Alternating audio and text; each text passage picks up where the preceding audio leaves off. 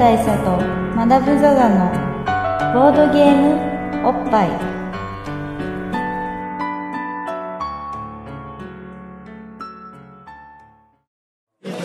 バブル大佐とマダム・ザ・ザのボードゲームおっぱい。毎回ドイツ直送のボードゲームカードゲームを一杯やりつつぼんやりざっくりご紹介いたします。そして今日は、えーついに2015年も。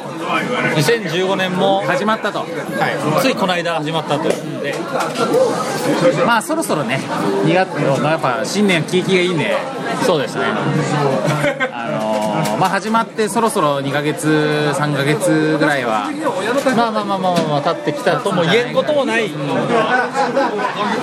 れどもまあ、いまあ2ヶ月かな。そうですね。だから2ヶ月っつったら1年の中で、まあ、6分の1ぐらい経ったわけじゃないですか、そうですね、だからまあそろそろ新年と言えるだろうと。そうですね。そろそろノンブリエの方々もね、上げたことに気づき始めた頃なんで。まあやっぱその辺は我々慎重派なんでそろそろそろそろ開けたんじゃないとしいって言ったらそうですね。いやまだでしょう。そう。やっぱフライングするわけにいかないからこっちとしては。だからねマダムが本当なかなかなかなか腰を上げず。そろそろでしょうってまだでしょうっていうね。俺がっていうことにするのやめてもらえます。まあまあまあ、まあ、本当のこと言うとマダムからそろそろっすかねっていう LINE が来たっていうのはあるそうですよ。一応そこはねしっかりさせとかないと。責任の所在っていうのがありますからこういうとこしっかりしとかないと裁判とかで負けるから。まあだから責任の所在は私にあるんですけれどもあのーまあそんなわけでじゃあ新年が始まりましたんで。始まりましたね。乾杯しましょうかね。じゃあ乾杯しましょうか。じゃあ明けましておめでとうござい。ますはい。はい。い。やー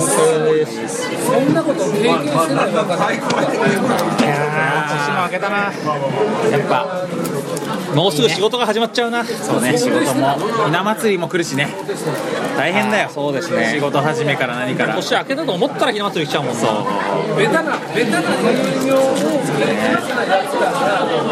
あこれあれだ今我々いつもはカラオケボックスなどで収録してるんですけども、はいまあその録音環境に人一倍気を使う我々もあの忘年会と新年会だけはあの飲み屋とかで撮る撮りたいと。そうですね。とまあ思ってまして今日はちょっとうるさい環境かもしれないけどまあそこはご許しいただきたいと、そうですね。ご容赦いただきたいと。いうことでですね。まあ、それかそっとポッドキャストを閉じるか。そうですね。あとは気持ち気持ちボリュームを絞るか。あとはまあ音声ファイルを、まあ、自分でこううまいこと編集してなんつうんですか。その音のバランス。まあ、僕らの声だけがよく響くような、そういうチューニングをしていただく。かまあそのチューニングできるんだったら俺がやってるって話なんですけどまあともかくですよ。あの、まあ、もう、まあ、まだお気づきでない方もいらっしゃると思いますけども何分もう年明けたんで、まあ、つまりもう忘年はとっくの通り公開されてるんです。けど、あのやっぱりいろんなあの反響がありまして、隣の声が聞こえすぎるっていうのと、あとあの BGM がもうフルコーラスで聴けるみたいな。しかもさなんかどっちかというとその 2, 2点は割と好意的な声として聞こえたよね。でもまあ明らかに好意的な話ではないんですけど。まあそれにねそれに気をよくした我々が今回も。今回もまあちょっと環境音をね多めに取り入れてみようっていう。そういう話なんですよ。いやほんとね前回の忘年俺聞いてて何が新鮮って自分たちで録音したポッドキャストなのに聞いたことないトークが隣からフルで聞けるんですよ。あのちょいちょい聞こえてきて何の話してんだろうっていうのがポツポツ入ってくるんですよ。まあ副音声みたいなさなんかブブルーレイとかに入ってる映画の副音声みたいになんかアニメのスタッフの座談会みたいなさ。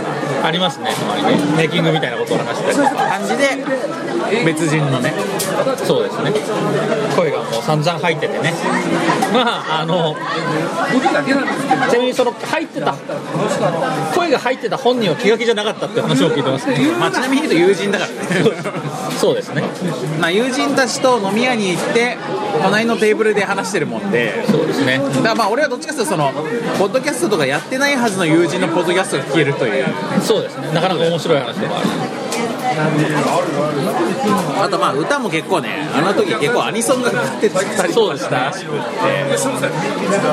なんとかの曲がかかってますって言ってましたもん。ねいやなんかあれですよ。こう好意的な声代表としては、まあ、みんながそうではないんですけど。あの特に好意的な方は？あの好きなおっぱいと、えー大好きな曲が。同時に聴けて。テンションが上がりました。やっぱさすがおっぱいリスナーの適応力半端ねえなとかね。いや本当にね毎僕らの甘やかされっぷりっていうのがいやないね。本当にすごい甘やかされっぷり。いや、そう2015年ともなって、まあ、僕らももう4年目だか5年目だか分かんないじゃないですか。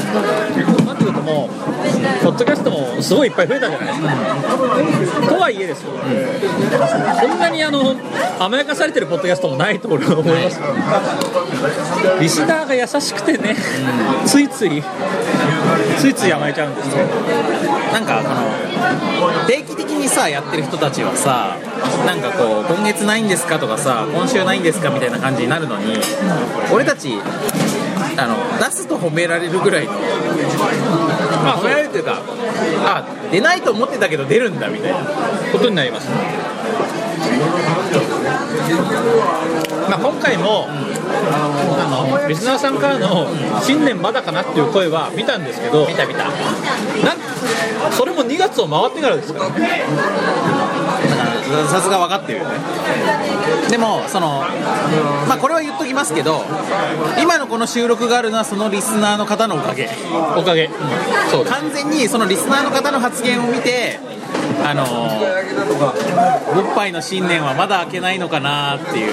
まだもはや2015年はまだ来ないのかなみたいなツイートを見てこれでそろそろですかねって俺がまあツイッター上で発言してでマダムからそろそろですかねっていう LINE が来てで俺から気は熟したなっていう返事がいく一応俺の独り言としてあの年末長いなっていう。前振り。発言も入ってたんですけど。まあこれが伏線ってやつです。そうそうそう。まあそういうわけなんでね我々ねあのすごい思いのほかリスナーの声を大事にしてるんですよ。そうですそうです。だからもういやほらいやうまいねまあよく言いますね。いやもう本当ねこれを言って言ってきますけどあの新年が聞きたいと言われればそれは取りますよ。そんなこと言ってもらえたら、ね聞きたいって言われれば取りますたとえ一人でもね。我々言われなくてもね。あのちょいちょいやってたわけでやってたけど言ってもらったらねそんなありがたいことないからそれは取りますよ。これは取ります。こんなこんなやつらの中身のない話をね。そうですそうです。ボードゲームの話もなかなかしないし。なかなかしないし。まあ多分ですけど今回もほとんどしないですよ。新年ですもんね。ねまあそのなんだろう。するとしたら次の回だよそうですね。まあそうはなりますけどもじゃあちょっと今から何の話するかっつうとこうこれね。あの今回のまあ一つのこう趣向としては、まあ今都内某所の、まあ、ある焼き物の店に来てまして。そうですね。セルフサービス系のそうそうそう。焼き物あるじゃないですか。最近こう海産物焼く系の店って。これ1個2個一個ずつで1個ずつしようか？はい、まあ、焼き物をね今から焼きますんで。これなんか3分ぐらい焼けというふうにせ、まあ、おテーブルにある説明に書いてあるんで今から3分焼くんで今今火にかけたんですけど。今火にかけました。これ3分経つと焼きすぎになっちゃうんで3分超えるそうとまあなんであのなんであのリスナーそろそろだと思ったらそろそろだって言ってもらうとそう言ってくださいよそうすると僕らすごい助かるんでそうあそろそろかツイッターでも何でもいいんでそろそろじゃないですかそろそろそろそろだっていうのを言そってもらうだって。であのーあれね「ハッシュタグボッパイで」ハッシュタグおっぱいで。言ってもらったら我々がああやべえやべえやべえ。気づくんで。僕らもねついこういうの忘れがちですから。そうそうそうそう。これ安心だね。そうです。これインインタラクティブだね。いつもはカラオケボックスなんで店員さんがちゃんとアラート出してくれるんですそうそうそう。あと10分ですよリマインドしてくれますからね。だからここはねすごいセルフの店なんですよ。G セルフの店なんでお知ってるじゃないですか。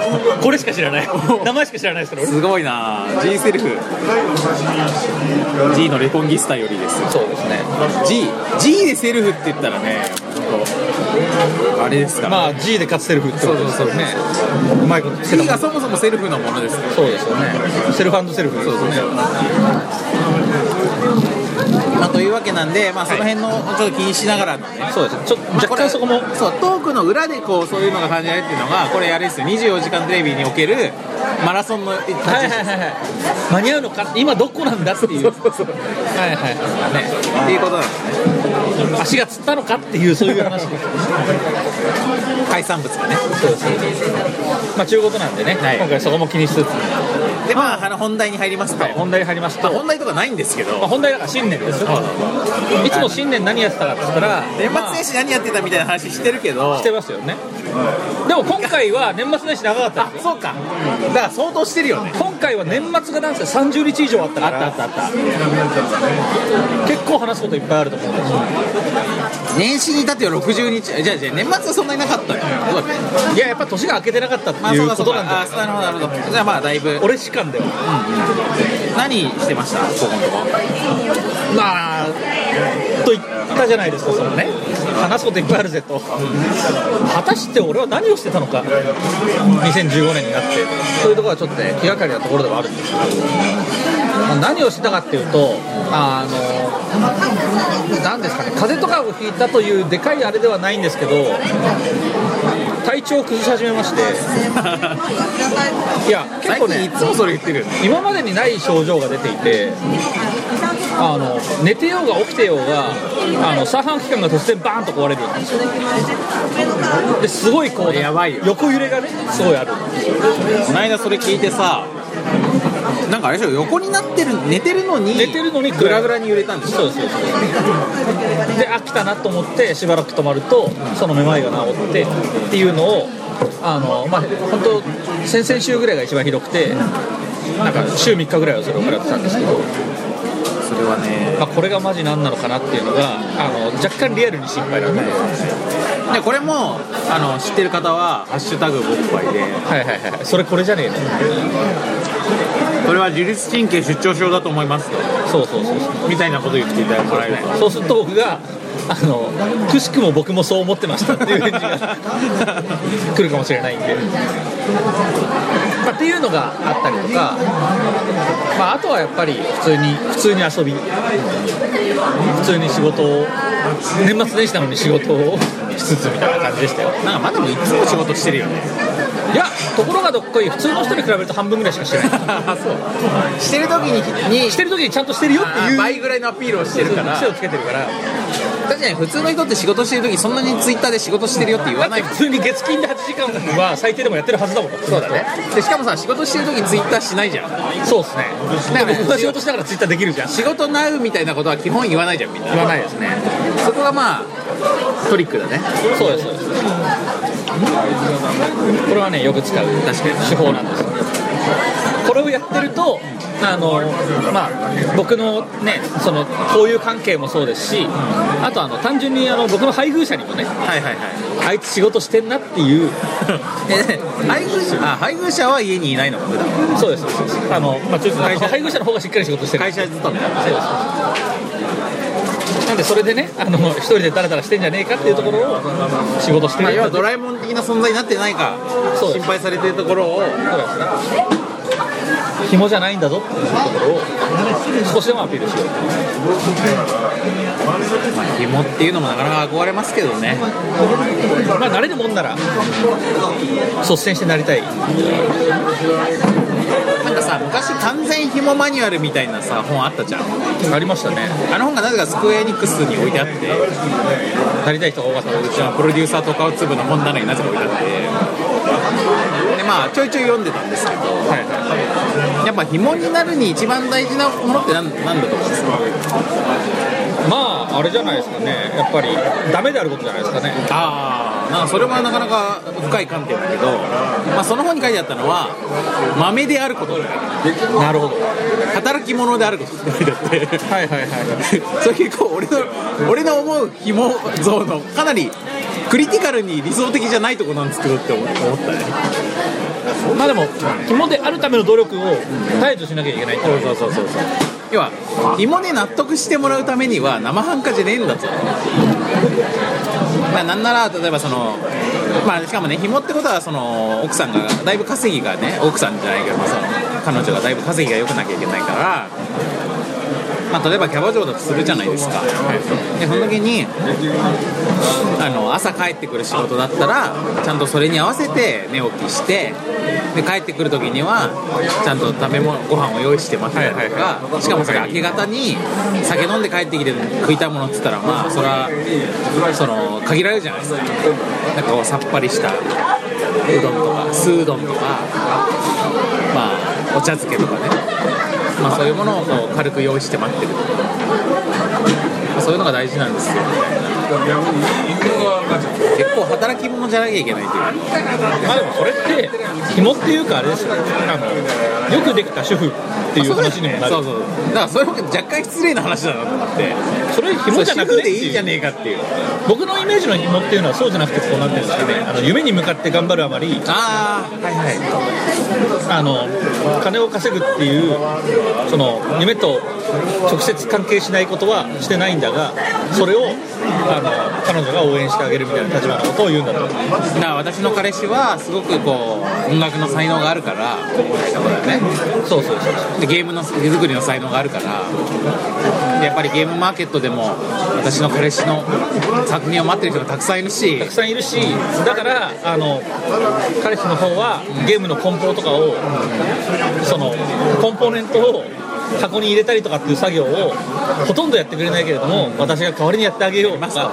うん、なんなら。そうそうそうそう。なんならカードの相当もするし。アッそういうことです。センブルもします。とアッセンブルもしますしなんかね請求書とかもじゃあ代わりに私が出してあげようみたいな。それ知ってる人じゃん。そうそういうのがあるかもしれないじゃない。そんな篠原遊戯重工のことはいいんですよ。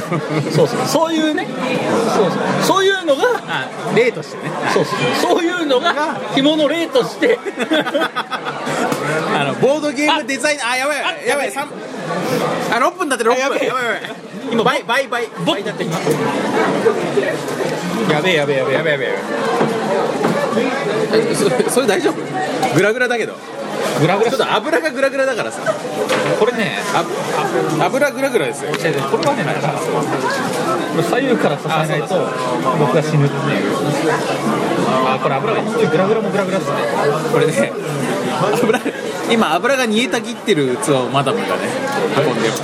いや危なかったですね。危うく間に合わないところでしたね。危うく3分過ぎるところでしたよ。いやー危ない危ない。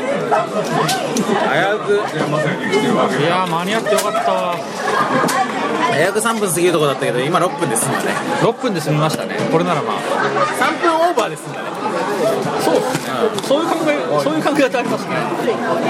俺さ海産物だからなんかなんかあのレモンとかしたくなるとこだけど。まあそういうのは野暮なんじゃないですか。さっきもなんか大量のラレモン運ばれてるテーブルもあったよ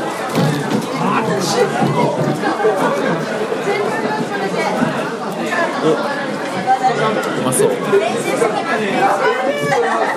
いはいあのこの食に集中するのやめようぜ。そうですね、はい。あの収録中だっていうのを忘れちゃいけませんいや本当ね。まあ、だからそういう紐ゲームデザイナーもね。そうですそうです。ありだってことあっちゃ。いややっぱ焼いたもんも熱いよね。焼いてあるからね。そうですね。まあ話を戻すとね、はいはい。まあ、仕事もしつつですよ、まあでもやっぱりねちゃんと新年からボードゲームをやりつつまあ他多々いろんな遊びをやりつつ。いやね俺最近ボードゲームにやる量増えてきたわ。あ増えてきました、いいじゃないですか、あの正直に言いますとちょっと減ってる時期もあったんですけどあのテレビゲームすげえやってるわって言ってる時期が勃発上でもあったと思うんだけど。ありましたね。その時はね、まあ、ゲームやってたんだけどすげえ PS3 やってたんだね、まあ、しかも PS3 なんだけどね。あと XBOX と戦場教えてくれたの。でもお前広島が言ってるやばい森さんだけどまあでもうちあの今 PS3 壊れまして。あら。この年末年始の出来事を話すと頼みの砂の？あの3つの PS, あそう PS3 が壊れて、まあ、360はまだ動くんですけどもあのなんかその辺をきっかけにテレビゲームをやる量が減ってでボードゲームをやる量が今度は増えました。ねまたさ PS4 をさ買おうかなじゃあって思うんだけどさ PS4 買っても別に PS3 のゲームができるようになるわけじゃないじゃんあれ。できないですねでそうさ PS3 を修理すべきかどうかっていう悩みは消えないわけよ。確かに。でしかもその PS4 買った上でさらに PS3 を修理するっていうと負担が増えるじゃん。そうです。ねじゃあ PS3 の修理だけでいいんじゃないかっていう。そうで PS3 のソフトは結構うちにあるわけでまだまだまだ遊びたいゲームもあるわけで。これ裏とこで間違えたらそれはもう迷うことないじゃないですか まあなので、まあ、そこで今ロックされてる状態になってるので、まあ、逆に言うとあのーボードゲームがはかどる。ちなみにうちの PS3 どうなったかっていうとまあまあ電源が入んなくなったんですよ。あの電源ボタンを押しても一瞬電源がチカチカ光るんだけどそのまま消えるみたいなことになったんで、あのまあサイトとかで見ますとね。あのそれはこういう症状ですということがまあ書いてあるで。それを直す方法も書いてあるなるほど。それは何かと言いますとあのこれちょっと待ってください、はい。今からまた23分。あそうああ今焼き始めました。今焼き始めました。はいまだ2 3分。今から23分なんで教えてくださいね。さっきみんながちゃんと教えてくんないからさ3分。過ぎちゃったからさお願いしますよ。タイムキーパーがいないとやっぱ困りますから僕としてもみんなどんなに俺たちが中身のない話をしても3分はちゃんと守ってください。そうですこれ大事なんで。役割分担ちゃんとしないといけないんで。今これポッドキャスト撮ってるから何が大事かっつうとあるじゃないですか。やっぱ焼き物大事っすよ。焼き物。次はトークでしょ。そうです。なんでそこはうちに焼き物いいと思う特に俺たちはね、まあ、焼き物なんかどうでもいいよ。まあなんなら俺たちトークの方が大事だけど全然。まあ聞いてる人にとっては焼き物の方が大事ですよ。それは大事です。うまそうだしそうそうそうそう何食ってるかすら説明してないけど。目に見えてうまそうだし。海産物だとしてね。まあそんなわけなんであのあそうそう。でまあ PS3 が壊れまして。はい。でこれなんか修理に出して治るのかなとかサポートどんぐらい効くのかなって思ってネットでまあ検索したわけですよ。でそうするとあこれだこの症状っつうのがあってで、まあ、何かっつうとなんか基板の中にある基板の結構重要な部分のこのチーンは関係ないです。あのハンダがねだんだんその硬化していってあの割れちゃうんだって、で接触が悪くなってあの電源が入んなくなるという症状があるでなのでこのハンダを溶かすと治ることがありますなるほど。でそのための方法としては PS3 を一回分解してある場所にドライヤーで熱をガンガンに加えると。あ分解しないんだ。分解しないであの通気口みたいなとこあるじゃん、あそこからドライヤーで熱をガンガンに加えると。でそうするとそのハンダが溶けて通電しますと。ただしばらく経つとまた固まって硬化してパキッといくんで、その通電してる間に電源を入れてえ中のハードディスクのデータを外外付けにコピーしろと。はいはい。でこの方法はやっぱりその熱をガンガン加えるからあの CPU には非常にダメージがあるし、まあ、PS3 自体がもう根本的にそれで使えなくなるそのあの接触の問題じゃなくって根本的に壊れる可能性もあるけど一瞬データを取り出す隙が生まれると。というようなことが書いてあってなるほどっつってまだやってない。理想すぎるわそんなの本当ねどこのハリウッド映画だっていうね。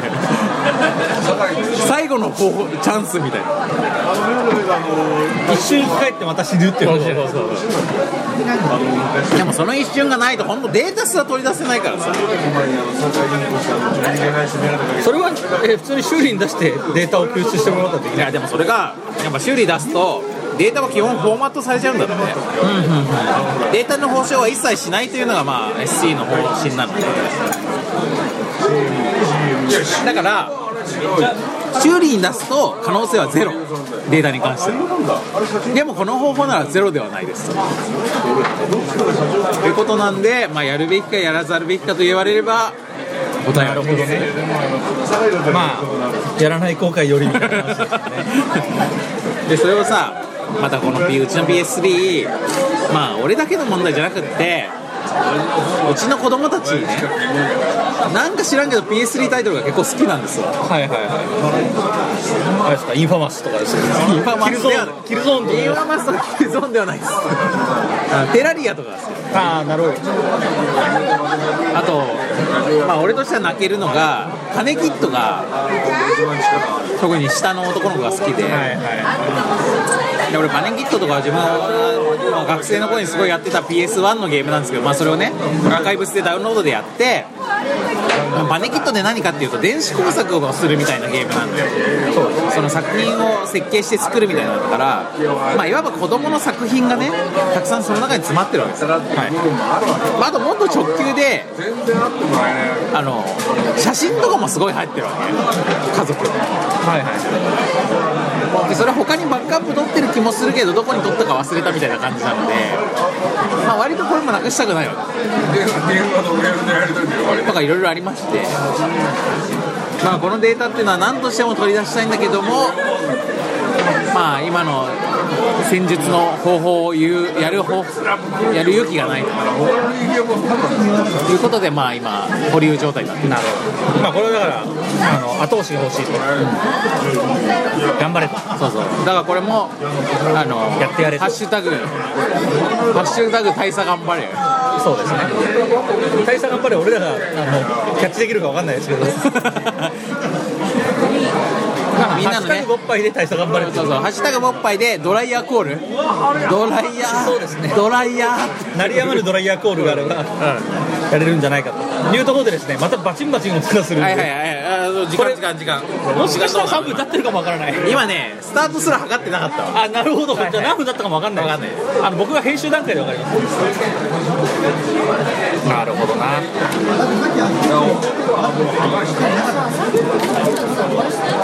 まあ、っていうのがありますんでね、はい、皆さんも気をつけてねとあのバックアップはまめに取ってねと。いうことですわ。それは言いたいのは。重要ですね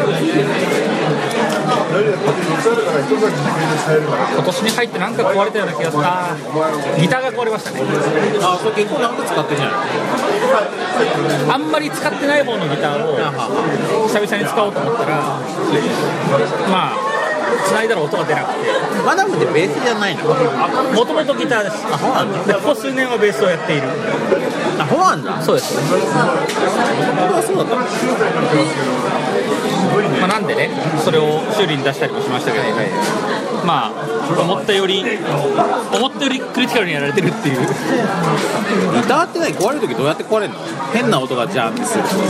なんかガガみたいなノイズが入ったりあのつまみを回すとガリガリガリっていうノイズが入ったりそもそもアンプに刺しても音が出ないとか。クラリネット壊しちゃったらでまああの修理屋に持ってったらパーツの劣化ですつまみのところのやつが劣化してるんでだからさっきのハンダみたいなものだとから。古いんで新しいのに変えてください。これはじゃあ今修理中みたいな今修理中ですはい。でまたねそのパーツをなんとかすれば済むと思ったんですよ。そしたらギターとかベースってネックっていうのがあるじゃないですか。あのなんですかこうの伸びてる棒みたいな。あれネックっていうんですけどここがあの、まあ、弦が張ってあるんで弦の張力で引っ張られるじゃないですか。そうするとあの棒がだんだん反ってくるんですよ。ああなるほどね。長い時間かけて。そうですそうです。でまあ大体まあほとんどのギターは大体若干は反ったりするんですけど僕はその修理に持ってったらあのその店員の兄ちゃんがね一言「ああこれはね鬼反りです」っつって。でしかも鬼反りですだったらいいんですけどこれは俗に言う鬼反りってやつですねって言われてあ俗に鬼反りって言うんだって。言ってささすがにギター店の兄ちゃんは結構ロックな表現というか、ロックな表現ですよねそうそうそう。だから結構やっぱりそのねメジャー表現として鬼反りって言葉があるんだなと。うんそうだね。思ってああじゃあ鬼反りっすかと。じゃあちょっと調整もお願いしたいですねみたいな話をしてたらあのその1週間後ぐらいになんか連絡来るはずが連絡がないんであれどうなってんだと言いに行ったら、いやーネックが鬼反りすぎて交換しなきゃダメかもわかんないですねみたいな話で今まだ帰ってきてない。ですやっぱねそこやっぱね優秀な店員だなって思うとこはそこをかぶせてくるところがいいよね。そうですね。1週間前の表現をかぶせてきてあの本当に日常的に使ってんだなっていう。いわゆる鬼ぞり。いわゆる鬼反りは本当にいわいわゆる鬼反りだったっていう。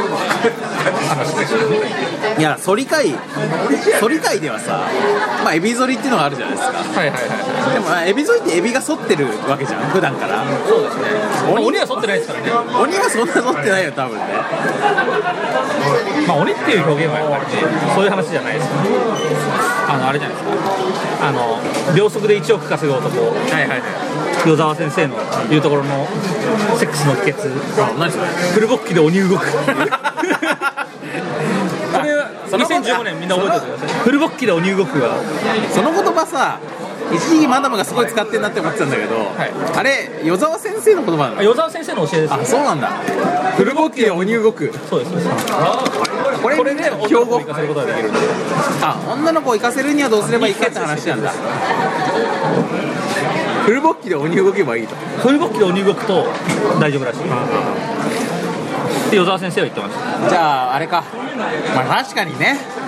確かにややボッキで鬼動いてもダメだし。ややボッキで鬼動いてもダメだしフルボッキでやや動きでもやっぱりちょっとこう違うなっていう話あフルボッキでやや動きはなんか結構良さそうな感じする。フルボッキでやや動き確かに悪くなさそうな気もしますけど。俺だってあのあの某先生のさ逆に与沢先生でない方の先生の、はいあのスローセックス？ああはいはいはい。あのスティング先生とかがやってる噂のそうそうそうアダム先生の。あのエヴァンゲルでも有名なね、はいはいはい。アダム先生の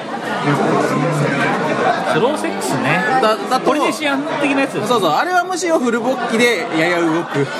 あれはフルボッキでほぼ動かずみたいな話もありますけど。フルフルボッキで動くか動かないかぐらいのところで動くっていうね。あれもやっぱりものすごく深い、ね、オルガズムスを迎えるというかだと思いますよ。俺はやっぱあれはちょっとまあちゃんとはフルはでは読んでない。フル読みはしてないですけど。まあ多分俺が思うに氷河みたいな感じがああはいはいはい。あのずずっとあのパッと見動いてないようにしか見えないぐらいの動きしかないけどたまにガラーッとこう。そう。年単位では動いてるっていう。年単位では動いてるしやっぱりこの今和の際のあの加工の部分ではガラッとこう氷解していく。ガラーっていくってことは年単位では動いてんだなっていう。そうですね。やっぱりあの崩れるときはドラスティックに動くっていうところでバーンとこういくまあだからこのアダム説と与沢説どっちを採用するかっていうのはやっぱみんなが考えなきゃいけないところですよねあなたならどっちっつって。ねまあ僕はやっぱりヘルニア的な事情からやっぱアダム説をしたい。やや動く方に、うん、俺もやや動く方をしたいけどな。僕は与沢先生は憧れを持って見てると、鬼動けるってすごいなっていう。まあ秒速で稼ごうと思ったらやややや動きじゃダメなんだろうけど。やっぱまあ秒速で稼ぐためには相当動かなきゃいけないんで。そうだよね。まあその瞬時に生かして瞬時に仕事に戻んなきゃいけないそうですね1分1秒が欲しい人ですから。鬼？鬼動くのはやっぱな。俺たち。あと俺最近思うんですけどこれねこれ結構進化のうまくいってないところだなと思ってこれ結構神様にもねあの言って神様ってほぼほぼいい仕事すること有名じゃないですか。そうですね。よくできとるわって。よくできたゲームシステム。そうそうそうそう。あの GM GM こと神やるわっていうことよくあると思うんだけどあの俺が最近ちょっと気づいたまあちょっと偉ったここはなってるとこは、あの人間って酔っ払うとなんかそういうことしたくなるんだけどできないじゃないですか。わかりましたねあのまあ自分の体内のあの親子バランスっていうか、はいはいはい。親の心子知らずになるっていうか。そうそうそうそうそうそう。あのこうこうしたい時に親はなしっていうか。そうそうそうそう。そういうこともあるしコンコンした時に親がない瞬間もあるし本当に親の心を俺のジュニアが 知らないタイミングもある。だからそうね。あそういう意味で言うと高校したい時に親がないのはまあ朝立ちだね。あそうですね。あれはまあどっちかっていうと高校。朝立ちは親はまあぼんやりしててまあもう今はの際みたいな感じですけどか悲願の存在っつうかね。そうですね。なんだけどまあ子は元気みたいな。あれはそっちです。お酒飲むと大体親の心子知らずになるとこなんだよな。そこはね本当なんかまあどうにかした方がいいんじゃないかなと思ったんですけどまあただ まあやっぱ神神的にはあの酒飲んでやることを想定してないと思うんだよね。てか酒飲むことを想定してないと思うんだよね。いやそんなことないと思いますあそう。だって神の子イエスははいはい。水をワインに変あえることそうだねが可能でしょ。ワインを血として扱うことで有名なまあでもただ神はもしかしたら自分の血を飲まれるっていう考えがなかった可能性があるから。血なんだから飲まねえだろそうそうそうそう。確かにね。血の味するし。逆に。そうだよな。俺が血の味するって言ったらすごい鉄っぽい感じですけど神が「うわ血の味がするわ」ってなったらやっぱりあのブドウっぽい風味があるっていう。あとその渋みとかね。そうそう。いい感じのね。あの熟成された。辛口ですねみたいな。そう果実果実味がありますね。だからね手話だから天からあのあれ本当にうまいか？っつって俺怪我した時舐めたことあるけど そうでも？はいはいはい。おおこれいいんじゃない？いい感じだと思うよ。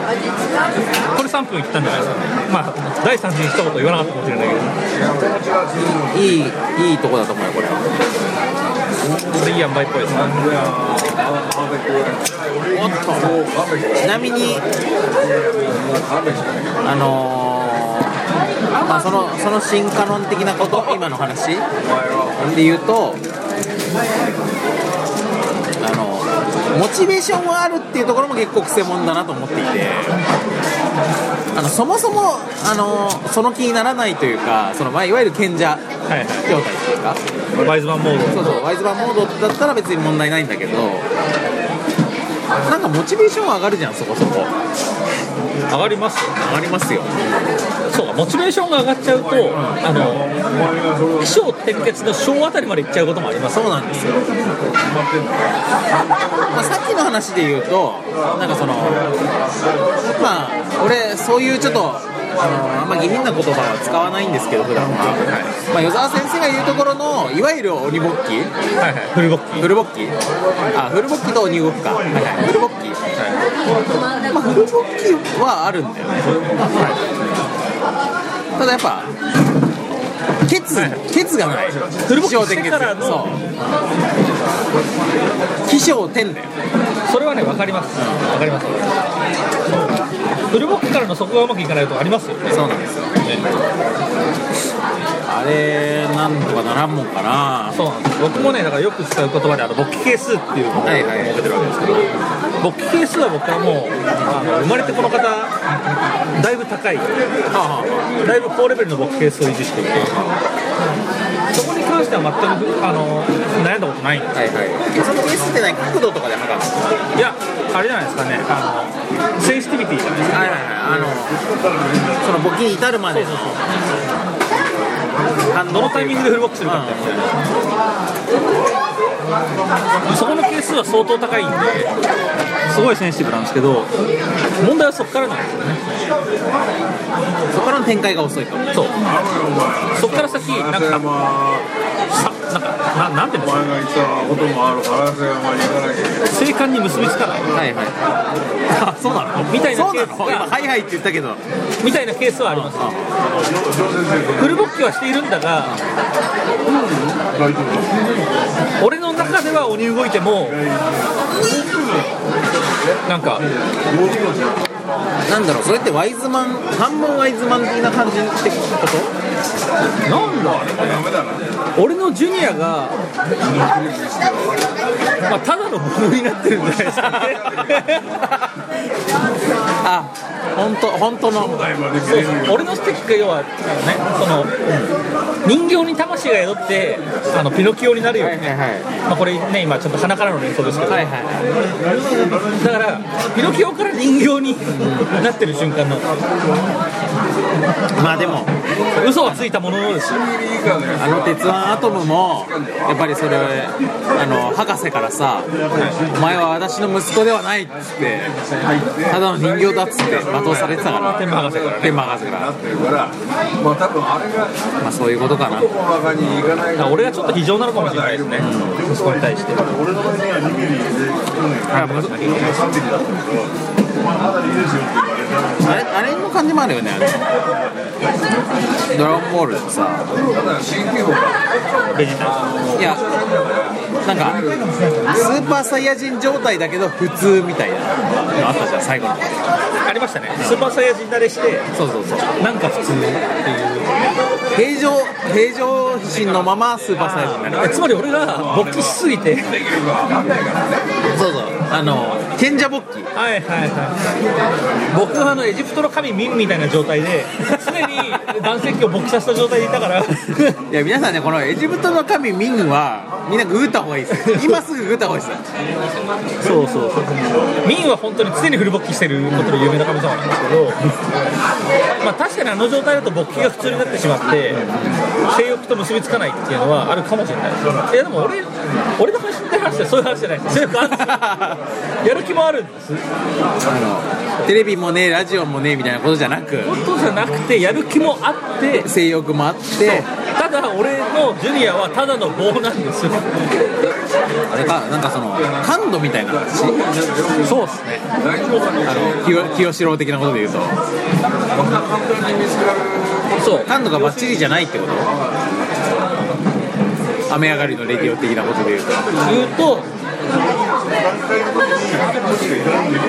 感度が感度の優しさで言うと感度は悪いんですよで、まあこれ男性諸君なら分かると思うんですけど。そのねスティックに刺激が加わりだすねこれが性感にバチッとこう結びつく瞬間になるじゃないですか。はい、このタイミングから性感来ましたはいはいこのスイッチが入らないわけ。でもそれ確かに俺も不思議だなと思っててなんかさ食べ物でもさ食ってて今今俺はうまいって思う時あるじゃん食べ物。でこの瞬間にうまいっていう。今俺はうまさを感じているっていう時あるじゃん。で同じものを食っててなんかこううまいんだけどなんつうのその理論理論的にはうまいみたいな。そうあの冷静にああうまいうまいっていうのとまあ事実としてはうまいんですけど。テレビでやっちゃったあの脳天直撃にシャガサダンした状態でのうまいぞなる。あの感じ。にはならないセガサタンはそんなこと言ってないけどな。まあ味キングが。そうそう。あれ何なんだろうね。あるんですよいやゲームデブとかでも全然あって。なんかまあ以前その知人がねよく脳汁が出るという表現をしていたんです。けどはいはい。脳汁ね。そう脳汁が出るものが本当に面白いんだと。で言うとまあなんかこう理屈で言うとまあまあこれ面白いんじゃないですかみたいな感じなんだけど脳汁出てない時ってやっぱ結構あるじゃんなんかあれ何なんだろう。それねゲームのせいだけでもないんだよね。やっぱその本人のコンディションってやっぱ同じもん食ってもって話だから。確かにね脳汁の話でいうと結構新鮮な気づきではありますけど例えばテレビゲームっていうと、まあ、いわゆるビデオゲームをやってると脳汁が出ない瞬間っていうのが結構多いわけですよあはいはいこうねそれは嫌だボードゲームは結構やってる最中に脳汁フェーズが大概やってくる。そうそうそう。脳汁係係数が高いよね。脳汁係数が高いっていうと、まあ、要はこれはあれですよ。時間単価じゃないですけど、まあボードゲームってまあそれこそ大ゲームとかってなければ言ったのに3時間ぐらいで長くても終わりがちじゃないですか。まあそういう時間もありますけど。その中で必ず1回以上は大概脳汁タイムがあるわけです。よゾーンに入る瞬間があるんでそこがいいところなのかもわからんなってまあそうね。その密度が高いっていうことだろうな。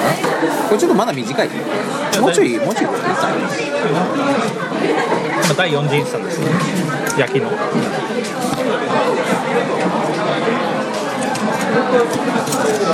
まあそういうことだと思うんですけど。だからまあボードゲームはね脳汁はね度合いは高いよそうっすよね。だからあれがその夫婦の営みでも出ると最高に助かるんですよ。じゃあそういうやっぱ新年はちょっとくしゃみがねそろそろそういう時期なんで。そうですね。年が明けると大体花粉も。飛んでくるからな。年明けはどうしてもね。そして今こういう話しましたけど今の話だけだとあたかもその僕のそれ系がうまくいってないかのような話になりましたけど大概そんなにうまくいってないわけじゃないですよ。はいはい。たまにそそうういうことがある。こともないではないよ。かつてそういうこともあったっていうからね。そうです。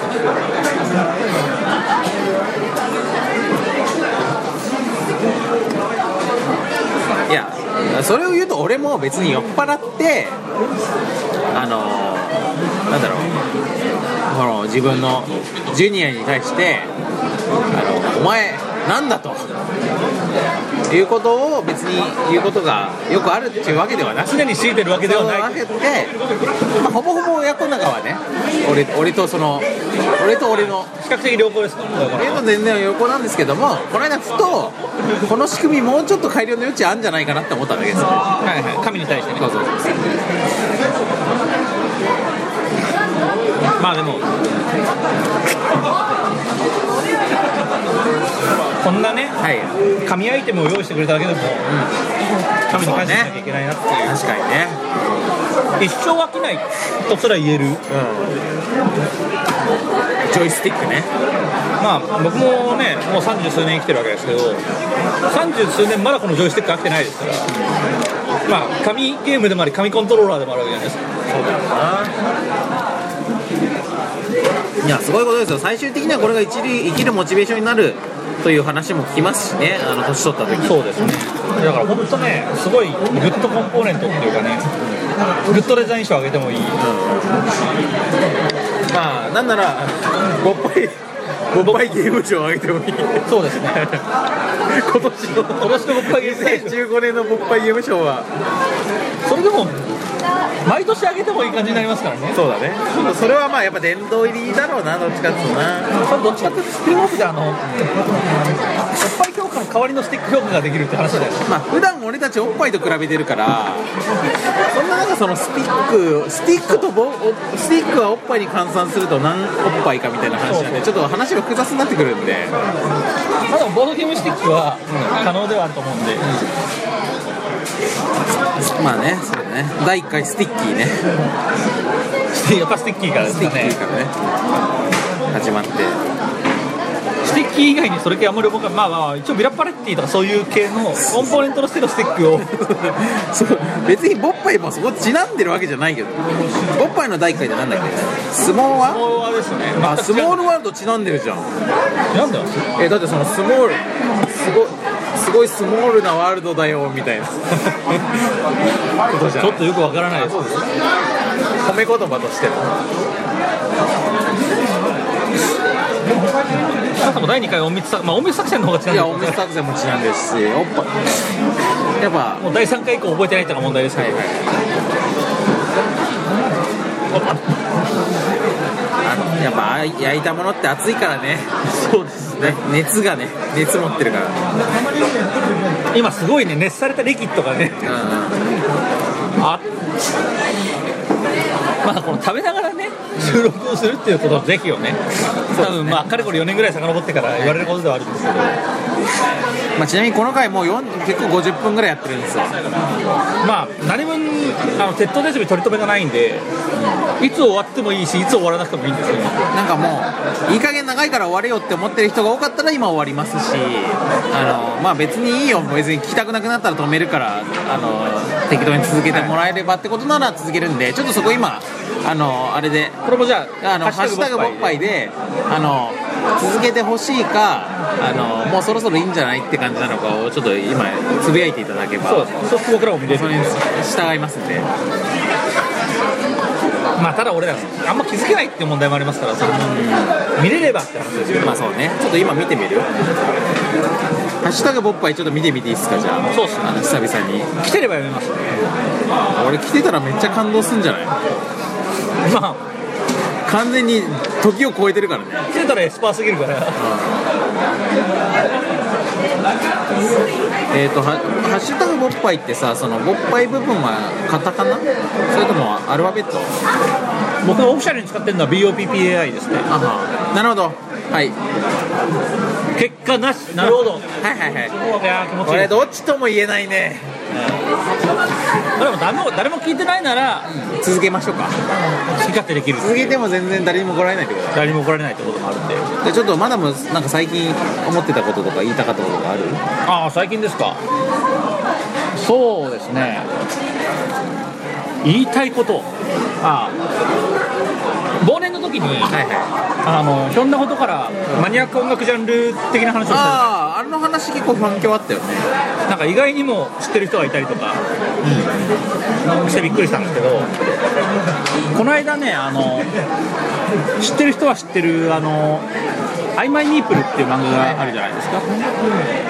あるいは「ニャンク」っていう漫画があったじゃないですか、あれの作者の南吉高先生っていうのがい。るんですけどこの南先生と2人であのクラブイベントに行ってきたんですよ、なぜなら我々はクラバーだから、クラバー代表だもんクラバー代表として、まあ、そこでその忘年の時に話したあのシカゴフットワークみたいな話とか、そういう人たちも出てたんですけどこの中にですね。あの、まあ南先生の大好きなマニアック音楽ジャンルであるところのファンコットっていうのがあります、FUNKOT ファンコットっていうのがあるんですけど、まあ、これ僕はそんなに詳しくないんですけどなんかどうやらインドネシアあたりでインドネシアのあの爆上げミュージック、ね、爆上は流行ってる爆上げミュージックとしてのファンコットっていうのがあって、まあ、それをね日本で広めようと頑張ってるおっちゃんがいるわけですよ。昔レオパルドンっていうのをやっていた高野万所さん。DJ ジェットバロンさん。がいるんですけど、まあ、この人があの出ていましてそれを南先生と2人で見に行ったんですけどあのファンコットはね生で聞くと爆上げを超えるぐらいの爆上げなんですよ。なんでですかね。これはまあぜひ皆様に聞いていただきたい、まあ、そして家で聞くとあらあら下品な音楽。まあ、ちなみに言うと俺はあの自自宅派なんで、はいはい。あのデータとしては持ってますけど、まあ、家でもねやっぱねシチュエーションによってはあ 爆上がりますよ。まあそうです。ただあれはライブで聞くと、まあ、まず音がでかすぎるという問題もあってまず爆上げじゃないです。かで客が騒ぎに来てるから爆上げじゃないですかであと重要なのはあのファンコットの、まあ、お客マナーみたいなものなのかもしれないですけど定番としてあの客がシャンパンを開けるんですよで、まあ、DJ に飲ましたり自分たちでバカスカラッパで飲んで開いたらまたシャンパン開けるみたいなのがあって、まあ、僕らが行った時もずシャンパンが飛び交うバーみたいになってて、まあ、それも含めての爆上げだったりしたんですけど、あ3万の話してたのそれか。そうです。で、まあ、要はそのファンコントってのはどういうものなのかっていうと、まあ、すごい簡単に言うと7割ユーロビート。うんうん。2割トランス。1割プラスアルファ、えー、祭り。っていうかまああれだよねその民謡？それまあそれがさっき言った音楽ジャンルとしてのものが、まあ、ご飯だとするとそこにカレーぐらいの勢いで祭りがかかってる。祭りがかかってるから。ほぼ祭りの味がするんだよね。そうですそうです。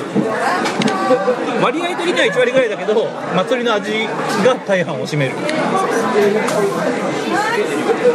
ていうあれ多分インドネシアのに昔からある音階とかを使ってるんだと思うんですけど、まああと15分かりました。まあ、これが要は日本人から聞くとえこの音階知ってるぞっていうすごい日本っぽい音。いやそうなんだよ。なんかその日本のさそのなんつうのその一番大衆ミュージックというかさそう。いう感じがすんだよね。なんかやっぱあれってアジアのなんか共通する音の感覚があるんだ。あるんだろうなって思うんですけど。だからこうねいわゆるなんかダンスミュージックみたいになると、いや普段別になんかそういうんじゃなくて歌物ばっかり聴きますしっていう人もあれを聴くとメロディーは完全に歌物なのでだからねアニソンとかとも相性がいいんですよ。いいですね。あれ絶対いいですね。でアニソンってそもそもユーロビートとの相性がいいというのが昔からあってなんかユーロビートがさ全然流行んなくなってからもアニソンミックスだけはひたすら作られてるっていう時代があったんですよ。あはいはいはいアニソンの人とは浜崎あゆみのファンだけはユーロビートを続けるというのがあって。だからファンコントはね確かに近いものがあって、実際そのライブでもあの39のテーマソングとかがあのファンコットリミックスになって流れてたりとかしたんで、まあ、このねファンコットをに興味のある方は。今年の、まあ、まず最初のおすすめはそれだと。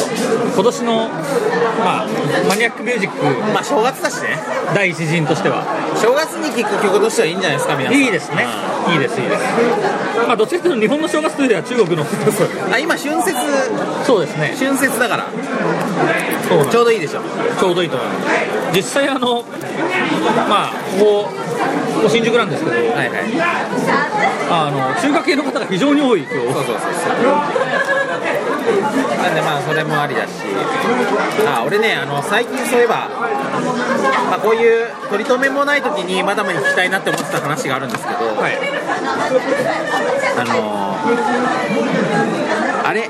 なんだっけ？あの名前忘れちゃったんだけどさあの尻のやつ尻のやつ？尻のやつ。なんかなんだっけ？ツイトゥイ？トゥイッティみたいな。えっ、と twerk。twerk だ twerk。あトゥワークのことをボッパイリスナーには教えてあげといた方あがいい。そうですね。あのトゥワークっていうダンスがあるんですよまあこれはねまああれあれって何なんですか？まず今みんなトゥワークでググってほしいんだけど、えっ、と TWERK です。TWERK です。でそれまあググルでもいいしツイッターの検索でも全然出るんですけどこのトゥワークっていうのがあの熱いと思いました俺は。これはね本当マジ熱いんです、まあ、何が熱いってあのケツをバルンバルン動かすことに特化した女の子向けのダンス。だからあの外人のケツのでかい女性たちがとにかくケツを動かすと。そうとにかくケツをバルンバルン動かす。まあ鬼動くってやつだよね。そうですそうです。まさにまさに。まあ、フル勃起させる感じで鬼動くフルボックスさせる感じで鬼動く謎のダンスことトゥワークっていうのがありまして、まあ、これは多分あの古くはだから、えー、といわゆるなんかレゲトンみたいな音楽が流行った時にあったなんかこうなんていうんですかね、まあ、それこそレゲエ系のマナーのあるあのなんか悪そうな人たちとかが女の子とよろしくやると、でまあ、当然それ系の女子も、あの私はセクシーだぞというのをバンバンアピールするという、まあ非常にこうねフォービズムっていうかね。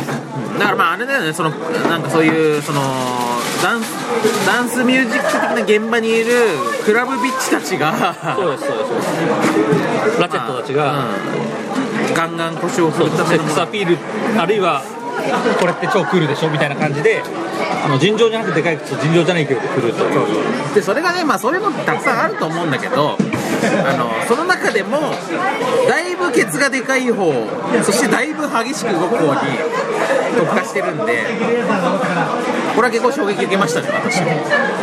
あの現場に行かない派の私としても。あの超マッチョの人が、胸筋を左右バルンバルンと動かすじゃないですうんか、うん。完全にあのノリでケツそうをそうそうそう。動くから。だからねまあねまあ言ったらねあんまエロくもないんですよもはや。まああの上手い人ほどエロくないんですよ。そうそうそうあの重機の感じに近いんで。迫力？だいぶ迫力寄りの方にシフトしてるんで、まあ、今この言ってる間も皆さん見ていただいてると思いますけど。まあそういうわけなんで、まあ、これはねあのこれね流行りますよ。まあファンコットはすでに流行ってるけどあのトゥワーククの方が多分昔からあのワールドワイドな目で言うと昔から流行ってるとんだけども、まあ、日本で来るっていう意味だとこれから来る。そうですね。まあ問題だから日本はそんなにケツのあの欧米に比べてケツのでかい人が少ないっていうのがある。ただあれ本当に極まってる人はケツにシリコンを入れるらしいですから。あ何そのために？そうです。あの包協手術みたいに。あでもまあ基本的にはセックスアピールのためではあまあでもりますけどほ包血ってことで。凍結をする人もいるという。日本で包血してる人はさすがになかなかいなさそうだよね。日本人ってそんなにケツでかい方がいいっていう感じでもないしね。なんかねちっちゃい方がいいみたいな文化ありますよね。まあちっちゃくても大きくても好きですけど、まあ、そういうのもあるんでね。日本にもこれからそういう文化ができてくる可能性もありますよね。っていうことですよ、まあそれは言っときたかったと。でまあ我々の焼きもこれが最終段階に入りまして。そうですね。最終局面に入ってきたんで。焼き焼きが終わったとこなんで。まあちょうど1時間ぐらい経ったんじゃないですか。1時間1分ですね。いいラいいラインじゃない？ラインじゃない。まあここらでね。まあ今年もよろしくということですよ。そうですね。新年の抱負とか何も話してないです。けど新年の抱負あります？今年今年はまあちょっとまだわかんないけど新作出したいね。あのゲーム的にはね。ゲーム的にゲーム的にはね。あの今度はあのあれが巨竜の歯磨きのオインクゲームズ版の,、はいはい。あのトロルってやつがまあルールもねちょいちょい変わってるすぐにでも出るんですけど、まあ、逆に言うと巨竜のあのバージョンはこんな感じであのなんかこういろいろ出してもらってるけど、まあ、それはもうもはやそのオインク版はオインク版だし海外版は海外版だしって感じで、まあ、自分で出してるという感じではないので、まあ、新作を出したいですね。ドロマイとしても完全新作をね。まあそれは豊富ですよ。まだそんなにその具体的な計画があるわけじゃないけど。まあ、やれたらいいなっていう話ですね。まだまだまあ僕はね普段から別にそのドラスティックな展開のある人生を送ってるわけじゃないですプライベートなことでまあでも僕は毎年あの新しいことを始めようと思うんですよ。まあ去年果たして新しいこと始まったのかってなったら、まあ、そんなに始まってなかったなっていうところになったんですけど、今年は何か始めようと思って今年はねシンセサイザーをね。シンセサイザー使いになろうと思ってシンサイザーを作る。今シンセサイザーとは何ぞやという基本回路とかを勉強します。本当に作る系じゃねえかいやなんかこうやってなるんですよみたいなそのこのつまみをひねったらこうなりますよみたいなのはもともと音楽やってたんで知ってたんで。あのその中身がどうなってるかそうですそうですそうです。っていうのをそれを学ばないことにはね。そうそう、まあ、これを覚えて何になるのかは正直不明ですけど。ある程度ね電子工作的な意味合いも持ってちょっとシンセサイザーを覚えてみようかなっていう。いやいいじゃないですか。あとはあれですね。あのストレスのない仕事をしたいな毎年恒例の。それはなその普遍のテーマだもんね。あと僕あの本当自律神経がなんかしない忙しくないのにグワングワンし始めてるんでまあ自律神経さんと仲良くしながらストレスのない生活をしていくと。でも本当に本当に言わせてもらうと普通の人に比べると明らかに忙しくないんですよ。まあそれほどストレスも多分。そう。なのにこれは皆さんに申し訳なないんでなんでこんなに体を壊すんだっていうところは非常に困ってるところなんでなんとかしたいなと思う次第です。まあ、それで言うと今私はだいぶストレスのない生活してますからねストレスないですか？ない。ほぼほぼない。それ最高にいいじゃないですか。やっぱなんかまあ、泥米のそのテンポっていうものはその楽しさもあり、まあプレッシャーもありという感じでしたけど、まあこのネットショップ化してからの泥米というのはお気づきの方もいらっしゃると思うんですけどすげえ自由なんですよ。なるほど。本当にのんびりやれる。本当にやりたいことしかやらないしあのペースも自分のペースで、まあ、ゲームマーケットに毎回出なきゃいけないみたいな縛りも自分の中でなくしたから。はいはいはい。そこすらなくしたから。なもう本当にあのストレスないという感じで2015年はやっていきたいと思いますので。そうですね。まあ我々だからストレスのない1年を送りたいというところに行くわけですけど。まあでもあんまりストレスないみたいな話をし続けてるとまたなんかあの今年数回しか更新しないみたいなことになりがちですから、まあまあそこはね我々モチベーション高くそうストレスなくあ自分のに収録をしていきましょう。やっていきますよ我々を侮ると痛い目見ますよ。この去年の年末の3連続更新みたいにね。どうします？365日更新したら。まあまあどうしますかっていうと俺が知ると。思います仕事もできないしね。まあそれはしませんけど。まあでもね、やる気がないわけじゃないですか。ら、ただ本当一番の問題は、俺だけかもしれないですけど忘れるんですよ。あることを。ボッパイというものがあったと。いうことを普段忘れているというこのまたもそうなんです。僕はね本当忘れ物がひどすぎてね。人との約束とかも忘れますから。だからそろそろ収録じゃねっていうとそういえばそんなものもありましたね。ってなるからね。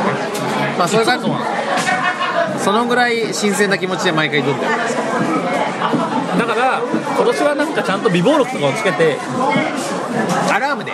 アラームで月始めとかにボッパイっていうのがあるよっていう。だから別にあれだよ収録ととか何月何日何時からとかじゃなくてもボッパイっていうのがアラームでなるだけで。あったあった。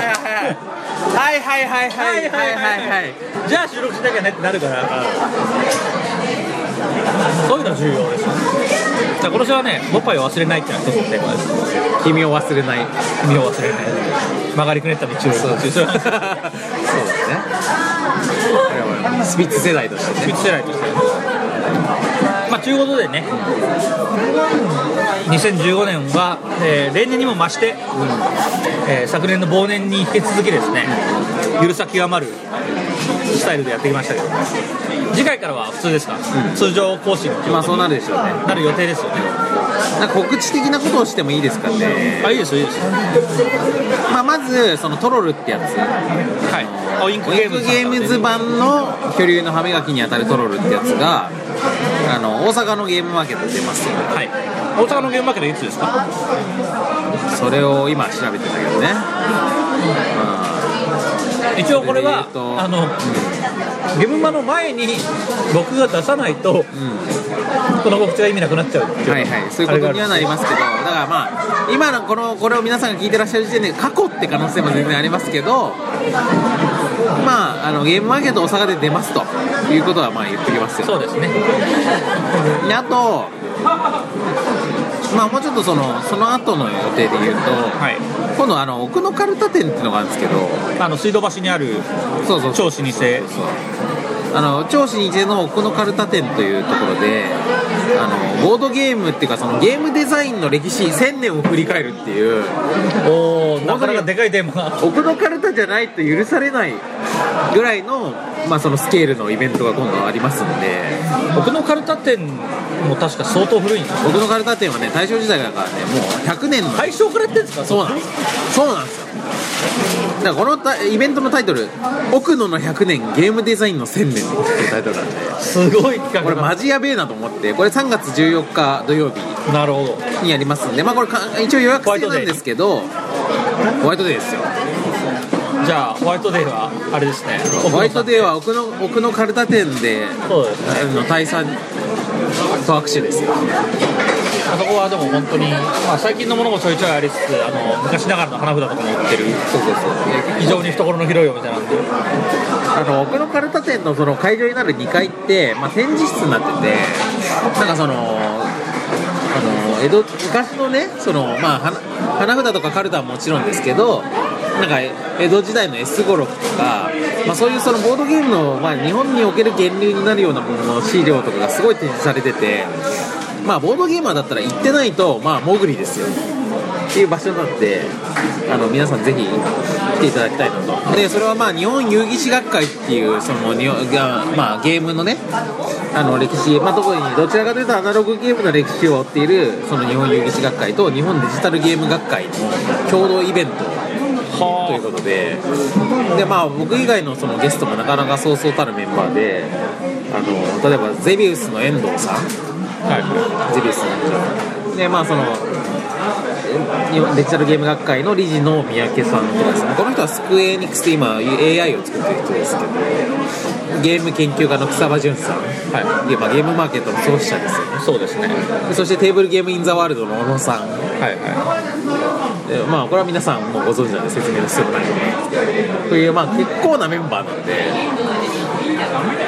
まあこれは皆さんぜひ来てほしい。いまあまあだいぶ骨のあるイベントになら、まあ逆に言うとあのふ普通の人は来ないイベントだと思うんで。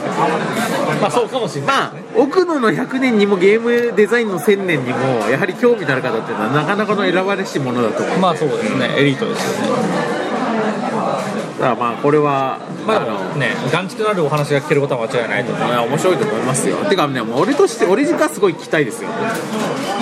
1000年のゲームデザイン。だってねあのこのちなみにこのこれの企画会議からまあ僕は参加してるわけなんですけど最初ね奥奥野とボードゲームの100年みたいな企画だったの。でもその話をしてる中でいやでも100年だと追えなくないっすかって話なんでゲームデザイン。はいはい100年で最近じゃないですか。なりまして。はいはい、まあ、人類史からしても、ね、そうそうそう。でそうなんだ。1000年まで引き上げますか。ら1000年ぐらいは必要じゃないですかね。まあまあまあ1000年でもねセレトとかまではいけないですから。いけない。あのバックギャモンも始まらないってことですよそういう意味ではね。多分マンカラもねもっと前からあるし。そうですね。まあ囲碁将棋もあるでしょ多分そうですね平安とかからありますまあそういうわけなんでまあこれはこと今年をまずスタートするのにふさわしいかなと。そうですね、まあ、なかなかあのプレッシャーもあると思いますけど頑張っていただければと。はい。僕からの告知は特にない、はい。まあボッパイをやっていくっていうことですよ。そうですね。我々。はい。まあ、ボッパイの通常の告知はもうめんどくさいんで今回はやります、はい、今回はいいでしょう。はい。というわけであのーまあ、だらだらと1時間10分もお送りしてきましたけど、はいまあ、ここまで聞いてくださってる方にいつも感謝ですよ。そうですねまあ、我々本当自分でも聞いてて途中で面倒くさくなって止める時ありますから、あります。結構あります。正直あります。あの僕は編集しつつ途中を飛ばすことがあります。めんどくさいなと。どうせ大したこと言ってないだろうっつって、まあ、編集点とかも特にないだろうって飛ばすことがよくあります逆に自分で聞いてて面白い時もたまにあんだけどね。まあ結構ありますよ。あるある。なので、まあ俺これは言ってきますけど、自分で聞いてて反省する時もかなりありますね。まあ面白いと思う時よりもそっちの方が多いね、俺の反省はねどっちかっていうとそのマダムの話をちゃんと拾えてないなって思う時がある自分で聞き直すと。まあ、それはねお互い様であの片方が喋ってる時に片方はあのなんかいろいろ考えてるから別基本的には拾えないんですよ。次に自分が話すこと考えたりするからね。まあでもそこはあれだな聞いてる人たちが拾ってくれれば報われますよ。そうですね。ということなんでじゃあ今日はここまでしておきますかね。はい。まあ、今年もじゃあ精進していきましょう、はい。